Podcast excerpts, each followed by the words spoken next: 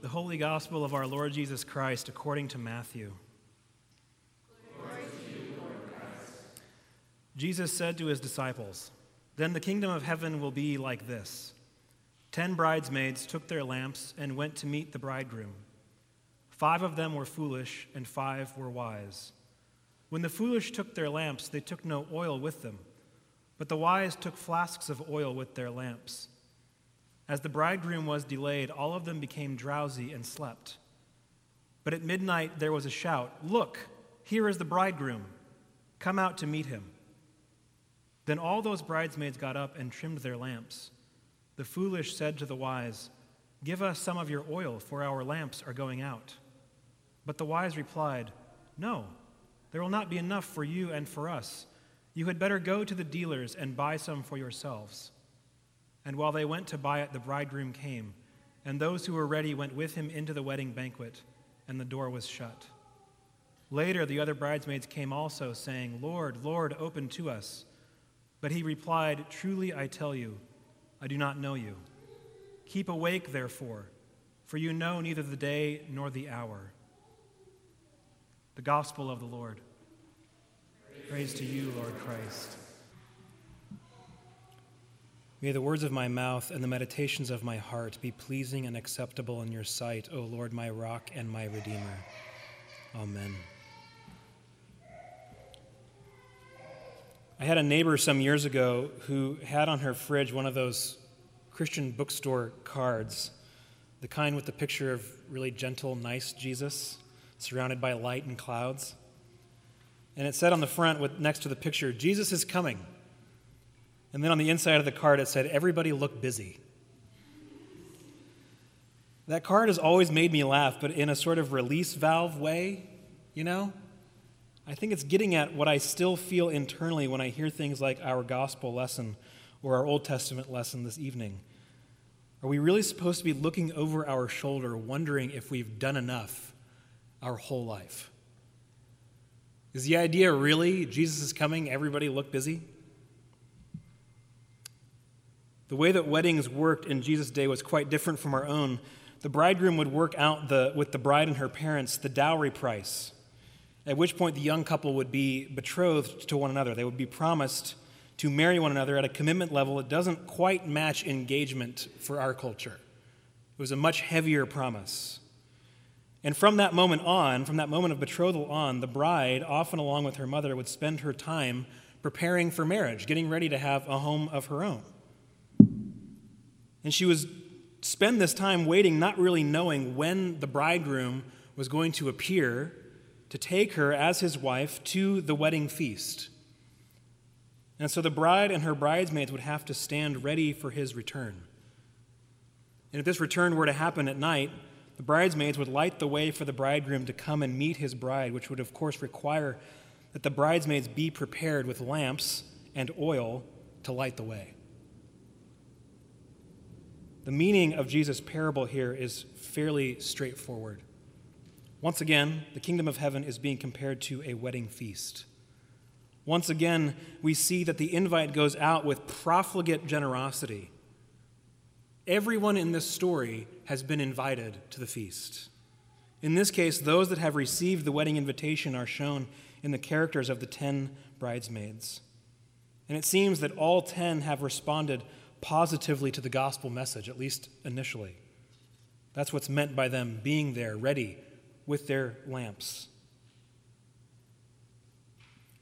This idea of responding initially to the gospel with potential for maybe not following through is a theme that echoes throughout Matthew's gospel account. In Matthew chapter 7, at the end of Jesus' manifesto that we call the Sermon on the Mount, Jesus had these chilling words for his hearers not everyone who says to me, Lord, Lord, will enter the kingdom of heaven, but the one who does the will of my Father who is in heaven. On that day, many will say to me, Lord, Lord, did we not prophesy in your name and cast out demons in your name and do many mighty works in your name? And then I will declare to them, I never knew you. Depart from me, you workers of lawlessness. And then he goes on to say, Everyone then who hears these words of mine and does them will be like a wise man who has built his house on the rock. And the rain fell, and the floods came, and the winds blew and beat that house, but it did not fall because it had been founded on the rock. And everyone who hears these words of mine and does not do them will be like a foolish man who built his house on the sand. And the rain came, and the floods came, and the winds blew and beat against that house, and it fell, and great was the fall of it. Again, in Matthew chapter 13, Jesus tells the parable of the sower and the four soils. And again, its impact is a bit disconcerting. When he goes to explain the parable to his disciples, he says this Hear then the parable of the sower. When anyone hears the word of the kingdom and does not understand it, the evil one comes and snatches away what has been sown in his heart.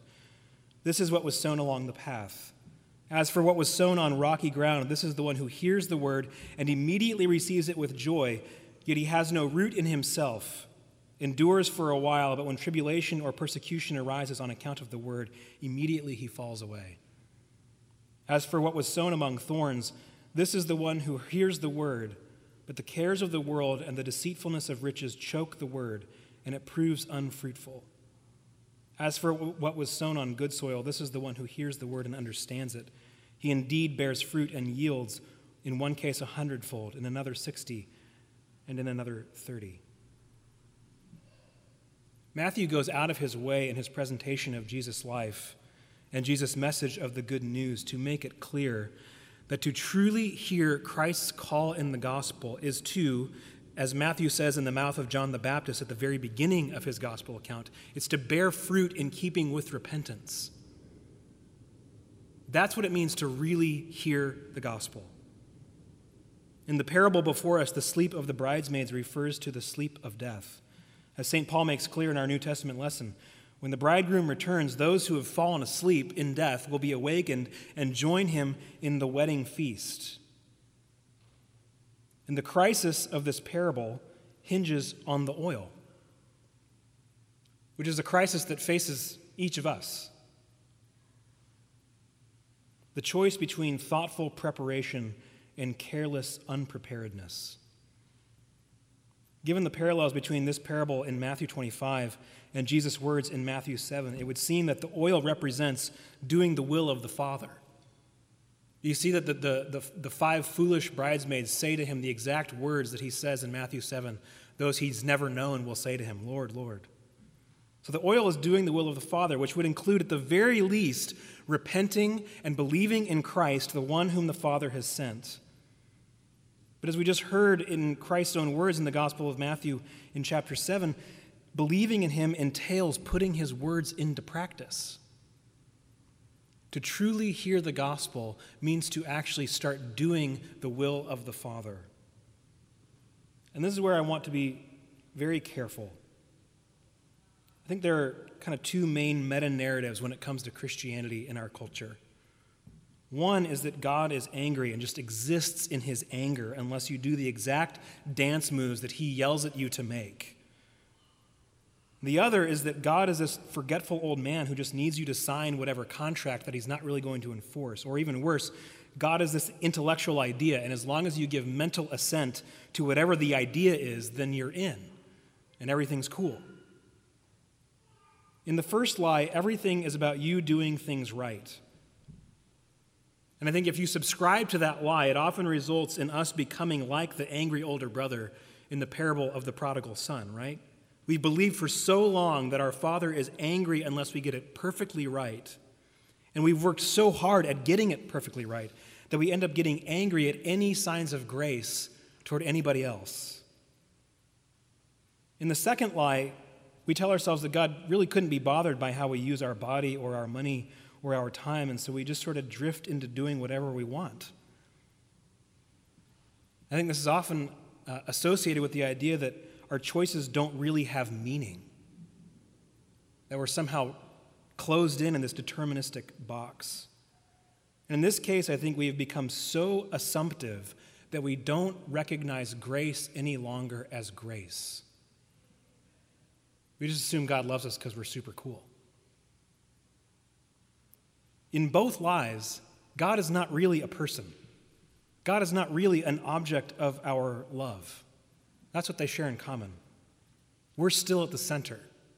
either because we're so obsessed with doing everything right or because we've become so self centered we, we can't be bothered to assume that God may have ideas for our life.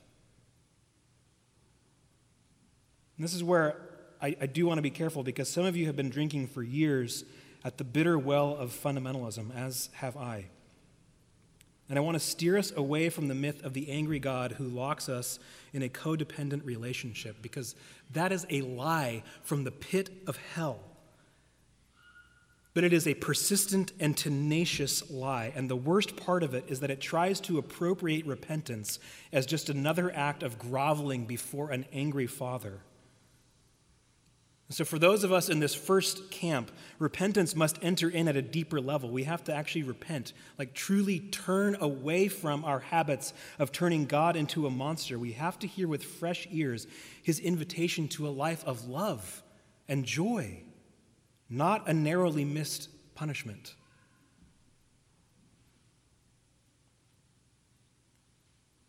But some of you, quite frankly, have fallen off the horse in the opposite direction. You've turned Christianity into another chapter in your self actualization project, and grace ceased to be amazing a long time ago and is now just a matter of course. At one point, perhaps you responded to the call of the gospel with enthusiasm, but now you're in the weeds and perhaps you don't even know it. And to you, I would say, hear the word of God.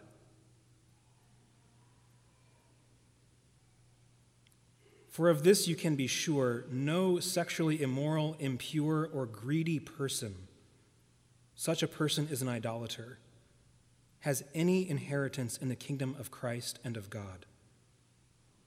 Let no one deceive you with empty words, for because of such things, God's wrath comes on those who are disobedient. Therefore, do not be partners with them, for you were once darkness, but now you are light in the Lord. Live as children of the light. For the fruit of the light consists in all goodness, righteousness, and truth, and find out what pleases the Lord. Have nothing to do with the fruitless deeds of darkness, but rather expose them. It is shameful even to mention what the disobedient do in secret. But everything exposed by the light becomes visible, and everything that is illuminated becomes a light. That is why it is said, Wake up, O sleeper. Rise from the dead, and Christ will shine upon you. Be very careful then how you live, not as unwise, but as wise, making the most of every opportunity, because the days are evil. Therefore, do not be foolish, but understand what the Lord's will is. Do not get drunk on wine, which leads to debauchery. Instead, be filled with the Spirit, speaking to one another with psalms, hymns, and songs from the Spirit Sing and make music from your heart to the Lord, always giving thanks to God the Father for everything, in the name of our Lord Jesus Christ. Submit to one another out of reverence for Christ.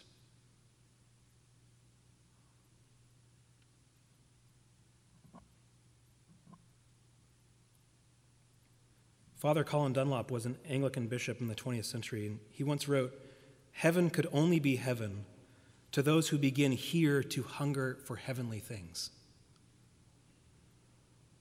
Heaven could only be heaven to those who here begin to hunger for heavenly things. What are you hungry for? What have you been training yourself to be hungry for? It's either God or it's something else. As I've been wrestling through this text this week, I kept getting this image of a treadmill. And I've been so afraid of inadvertently suggesting that in order to be the wise and prudent bridesmaids who brought the oil of obedience with them, that we somehow have to stay on this treadmill with the speed ever increasing and ourselves increasingly exhausted. And this is the exact place where I have had to come to repentance this week because there's still some part of me that latches onto the lie that living my life in God is somehow like being chained to a treadmill.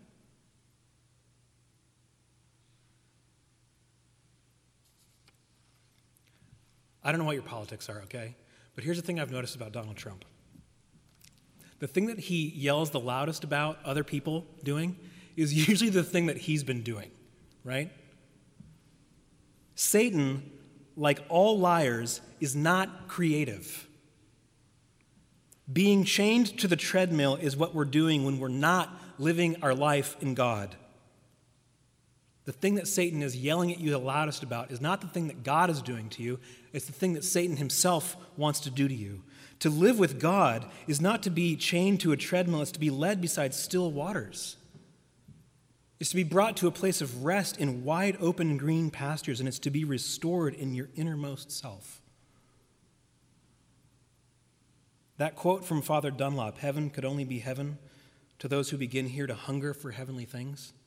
It goes on to say public worship is a deliberate corporate act of desire for God and what God offers. What we're doing right here is a public act. We are training ourselves to have desire for God and what God offers. And what God offers is life to the full. If only we would believe Him. Some of you may be feeling right now that there are things in your life that you may have to put down, you may have to walk away from, and that may feel really painful. I promise you, Jesus is not calling you away from those things because he's mean. He is not calling on you to lay down those things because he wants to be withholding somehow. He is offering you true life. Robert Capon says most things better than I could ever say them. So I'll end with him. He says, When all is said and done, when we have scared ourselves silly with the now or never urgency of faith and the once and always finality of judgment, we need to take a deep breath and let it out with a laugh. Because what we are watching for in the return of Christ, what we are watching for is a party. And that party is not just down the street making up its mind when to come to us. It is already hiding in our basement, banging on our steam pipes, and laughing its way up our cellar stairs.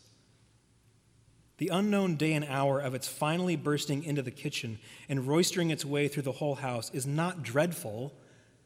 It's all part of the divine lark of grace God is not our mother in law coming to see whether her wedding present china has been chipped. He is a funny old uncle with a salami under one arm and a bottle of wine under the other. We do indeed need to watch for him, but only because it would be such a pity to miss all the fun. In the name of the Father, and the Son, and the Holy Spirit, amen.